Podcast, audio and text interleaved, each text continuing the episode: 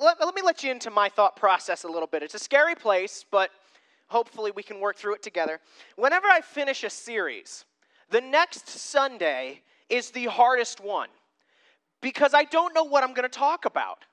I sit down on Monday in the office here and I go, what am I supposed to talk about now? And usually it takes until Wednesday or Thursday, and then God says, okay, talk about this. And I'm like, yeah, I can do that. Okay, finally. And then we get it done, and it's good. But the Monday, Tuesday, Wednesday, I'm panicking because I'm like, what am I going to preach these people about? Where am I going to go? What am I going to do? I just finished up a series, especially like way back when, when we did our look through worship, and it was like nine weeks long. Like after that, I'm like, where do we go from here? So here's where we're going. Christmas is coming. No, we're not talking about Christmas. But I have to fill in these like four, five, six weeks until you can start talking about Christmas stuff. So, what am I going to do with those four, five, six weeks? Here's what we're going to do we're going to talk about my favorite person in Scripture, and that's Peter. We're going to look through over these next few weeks here, we're going to look through the life of Peter, the big moments in his life, and see what, we can, what we can learn from them. Now, Peter, of course, is one of the first disciples. His name is Simon when we first meet him, but God, Christ, right, changes his name. We know that he's a fisherman. We can guess that he's at least the age of 30, if not older. Why? Because you were not allowed out on your own as a man until you were 30 in that culture. So we can guess, okay, he's at least 30 years old. We know from later on in Scripture that he's married. Now, whether he's married at this point, we're not sure. I would wager that he is, but not as important. And we also know this Peter's impulsive, Peter's angry. Peter acts before he thinks most of the time. Peter is loyal, he's faithful, except for one big moment, and we'll talk about that in a few weeks. In short, I see a lot of myself in Peter, or a lot of Peter in myself. We struggle with the same things. We have the same personality type in a lot of ways, and so I've always been drawn to Peter. Because Peter is a man whose life could have gone incredibly differently until one man showed up. Let's talk about that day. So here we are. We're in Luke chapter 5. Now you might say to yourself, Pastor, isn't this exactly what Rick Bunker talked about a few weeks ago? Kind of. It is the same passage of Scripture, but we're going to be focusing on something else that's in it, okay? Luke 5, verses 1 through 11. And the title of this one is Life of Peter the call. Each, each one is going to be life of Peter and then something. This is the call on his life. So, Luke 5, 1 through 11, it's up there as well. Let's read it. Now, it happened that while the crowd was pressing around him and listening to the word of God, he was standing by the lake of Gennesaret. And he saw two boats lying at the edge of the lake. But the fishermen had gotten out of them and were washing their nets. And he got into one of the boats, which was Simon's, and asked him to put out a little away from the land. And he sat down and began teaching the people from the boat. When he had finished speaking, he said to Simon, Put out into the deep water and let down your nets for a catch. Simon answered and said, Master, we worked hard all night and caught nothing, but I will do as you say and let down the nets. When they had done this, they enclosed a great quantity of fish, and their nets began to break. So they signaled to their partners in the other boat for them to come and help them. And they came and filled both of the boats, so that they began to sink. Verse 8 now. But when Simon Peter saw that he fell down, saw that, he fell down at Jesus' feet, saying, Go away from me, Lord, for I am a sinful man. For amazement had seized him and all of his companions because of the catch of fish which they had taken. And so also were James and John, sons of Zebedee, who were partners with Simon. And Jesus said to Simon, Do not fear. From now on, you will be catching men. When they had brought their boats to land, they left everything and followed him. Let's talk about this a little bit. First thing I want to point out these are Jesus' first disciples.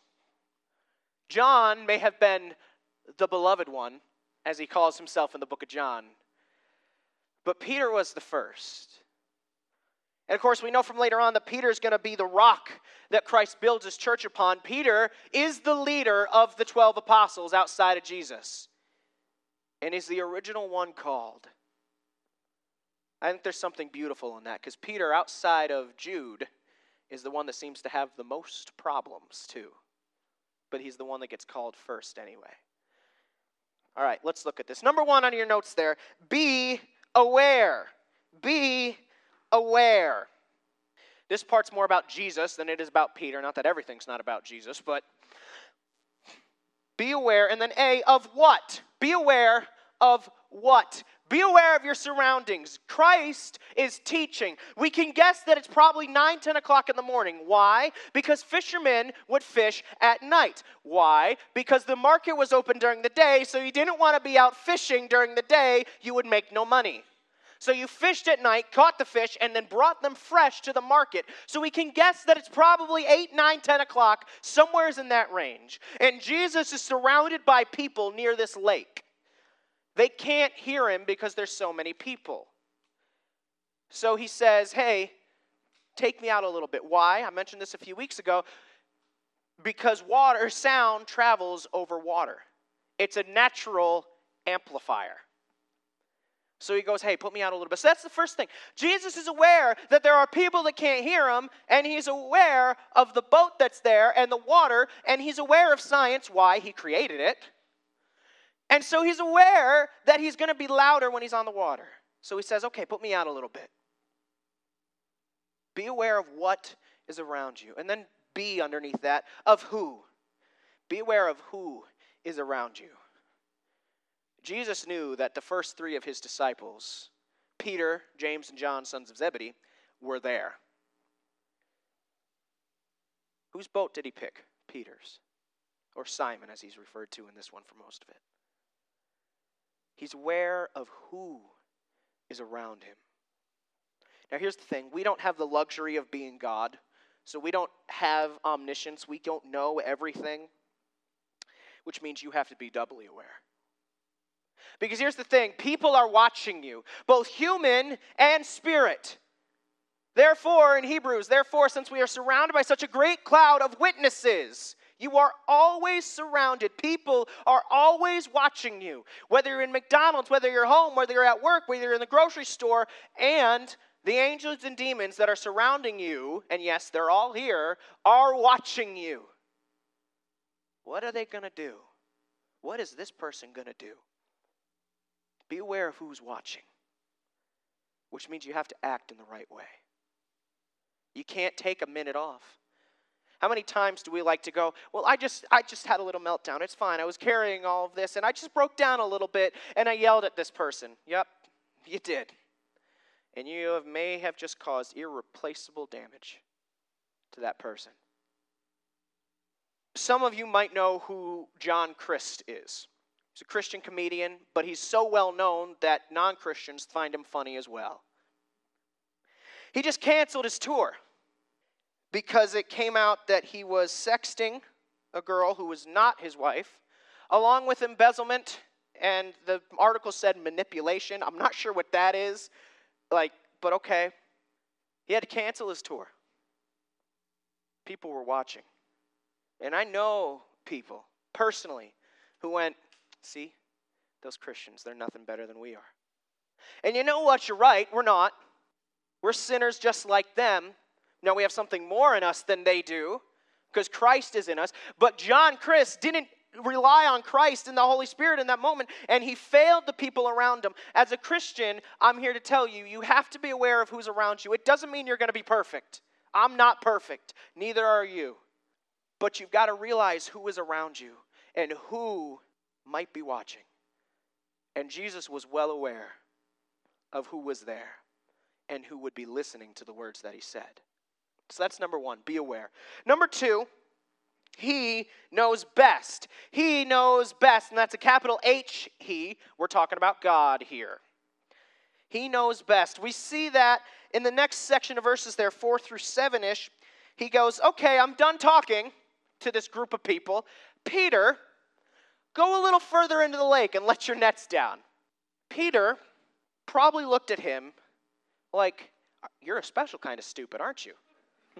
I've been a fisherman for two decades, at least since the time he was 12, because that was when he would have been chosen to either continue on in the schooling to become a rabbi or to go home and continue his father's work. Obviously, he did his father's work. So it's been at least 18 years, so I'm going to call it two decades for easy math, probably and possibly more than that. He's an expert at this. He's been doing it a long time, and he's like, I just fished all night. I know the best spots. I know the best way to catch fish. You're telling me to go out and fish again. I'm tired. Here's the thing remember, they fished at night. He's been up all night. He has not probably eaten breakfast. It's been a few hours now that Jesus has been teaching. He is what we would call hangry, angry and hungry at the same time. And Peter already struggled with anger. So I can just picture him as Jesus is like, All right, Simon, go out a little bit more and let down your nets. And I could just see the vein, like in his neck up through his temple, just start pulsing as he's like, I can't yell at him. I, I'm so tired, I can't do this. But he does it. Notice his answer there, right? In verse 5, Simon answered and said, Master. Now he's not calling him master because he is his master. It's a respectful thing at this point. He would become his master, but it's a respect thing at this point. Master, we worked hard all night and caught nothing, but I will do as you say and let down the nets. I can almost hear the sarcasm in Peter's voice here. As he's like, Fine, I will do it. If you've ever had kids, I have not, but I've seen this happen and I have done this. You tell them to go do something. And they're like, well, that's not going to work, but fine. I'll do it just to prove you wrong, Dad. The amount of times that has worked for me is never. Right? And that's the kind of thing that's happening here. He's going, I'm, I'm tired, God, but fine. I'll put down the nets. You see, but here's the thing. Yes, Peter has been fishing for 20 years, but Christ has been around since eternity. He knows best. He knows what you should do better than you do. He knows you better than you do. That's going to come back in a little bit. But the other thing there is that Peter does obey. He does it. He could have fought, he could have said, No, God. Well, he didn't know he was God at this point, but uh, no, Jesus, no, Master, I'm tired. I caught nothing. I want to go home to my wife. I want to eat breakfast. I want to take a nap. I'm not doing this and just rowed back to shore and gone home. And the man that we know of Peter never would have been. But he said, Fine, I'll do it. One small choice that really meant nothing for him. It was going to cost him an extra five minutes of his day. Something that he probably looked at as nothing would change the course of his life forever. So he does it. But God knows best. He's going to tell you to do. I just taught. I taught in chapel here on Monday with the little kids, the elementary school, and we talked about Jericho. And I said, "Has God ever asked you to do something weird?" And like all of them raised their hand. I'm like, "What's the weirdest thing?" And they were like, "Obey my parents." And I'm like, "Yeah, that's so weird. It's the weirdest thing in the world, right there." Right, but the story of Jericho, most of us are going to know it. They got to walk around this wall like 14 times and then blow some horns. And that's going to defeat this fortress city? Yeah, it did. This wasn't even that weird. But sometimes God asks us to do things that don't make sense to us, they don't make sense to what we want to do. One of the choices that I look at in my life, most of you here know, I went to Valley Forge Christian College for a year and I loved it. I loved every second of it. I loved my professors. I loved chapel. I loved my friends. I loved my dorm life. I loved everything. And God said, No, Sam, this isn't where I want you. And He asked me to transfer to a college that I had only heard bad things about. The rumors that flew around about Baptist Bible College were things like you can't listen to music, you can't watch movies, you got to dress up to go to class and everything like that. Do you see me? I don't dress up. Sometimes I do for you guys. But th- this, this is dressed up for me jeans and a polo. I like it. right? Right? So, so I'm like, I don't want to go to this uptight Baptist school. I'm a Pentecostal now. I like putting my hands in the air and worship. And God said, Sam, do what I ask. And I did, and I'm here now, and I love it. One choice changed the course of my life. It was a choice he asked me to make that I went, Really, God? And Peter had that moment right there. But God knows what's best because God sees past, present, and future, the whole shebang. See, the great thing about omniscience is that it doesn't just mean he knows everything, it means he knows everything perfectly, which means he also knows the outcome of every choice you didn't make. He knows the branches off. If I had stayed at Valley Forge, he knows the path my life would have taken there. He knows what would have happened if I had gone to Lancaster Bible or Cairn or Liberty, whatever it be. He knows the different branches perfectly. He also knows which one is best. He knows what's best. So, number one was be aware. Number two, he knows what's best. Number three, now, number three, the call. The call. All this is leading up to something for Peter. I love Peter's response because, of course, they, they do catch the fish which is a miracle. I'm of the personal belief that as they, because uh, I believe in a God who was all powerful, that those fish were not in that lake. That they put the nets down and God went, and now there were fish in their nets. I don't think those fish were in the lake before. So he pulls the nets out, the boats are sinking, and Peter here, we often think of Peter as kind of a little dim witted. Not stupid, but he's not the sharpest uh, uh, crayon in the box either. Yet he's the one who recognizes who Jesus is before everybody else, besides his mom. Because the moment this happens, he goes, Oh crap. Now he probably said a different word because he's a fisherman. I'm in the presence of someone far greater than I am. Now he maybe probably didn't fully understand who Jesus was yet, but he had an inkling. And his response, right there in verse 8 Go away from me, Lord, for I am a sinful man. Now he uses Lord, capital L, and then lowercase O R D. That's significant because the all caps Lord is always referring to God. It's Yahweh. I am the I am. So he recognizes him as Lord, lowercase l, not quite God yet, but still way more than I am. Go away. I'm a sinful man. Peter knows who he is. Peter's well aware of the fact that he's an angry man, that he's a sinful man, that he probably looks at the girls at the market and wishes they were his wife and not his current wife back home. Peter recognizes who he is. But the glorious thing is that God recognizes who you could be. Because Christ's response is don't fear, from now on, you'll be catching men. That's in verse 10. You see, Peter is well aware of who he is. I'm a sinful man. Yep, you are. Notice, Christ doesn't contradict him here. Christ doesn't go, no, no, no, you're doing okay. No. Christ goes, yeah, you are. Dang right. Christ has a way of doing that throughout Scripture if you read. He never says, well, no, you're doing okay. yep, you're sinful. But I see who you could be. You see, here's the thing God sees who you are better than you ever could.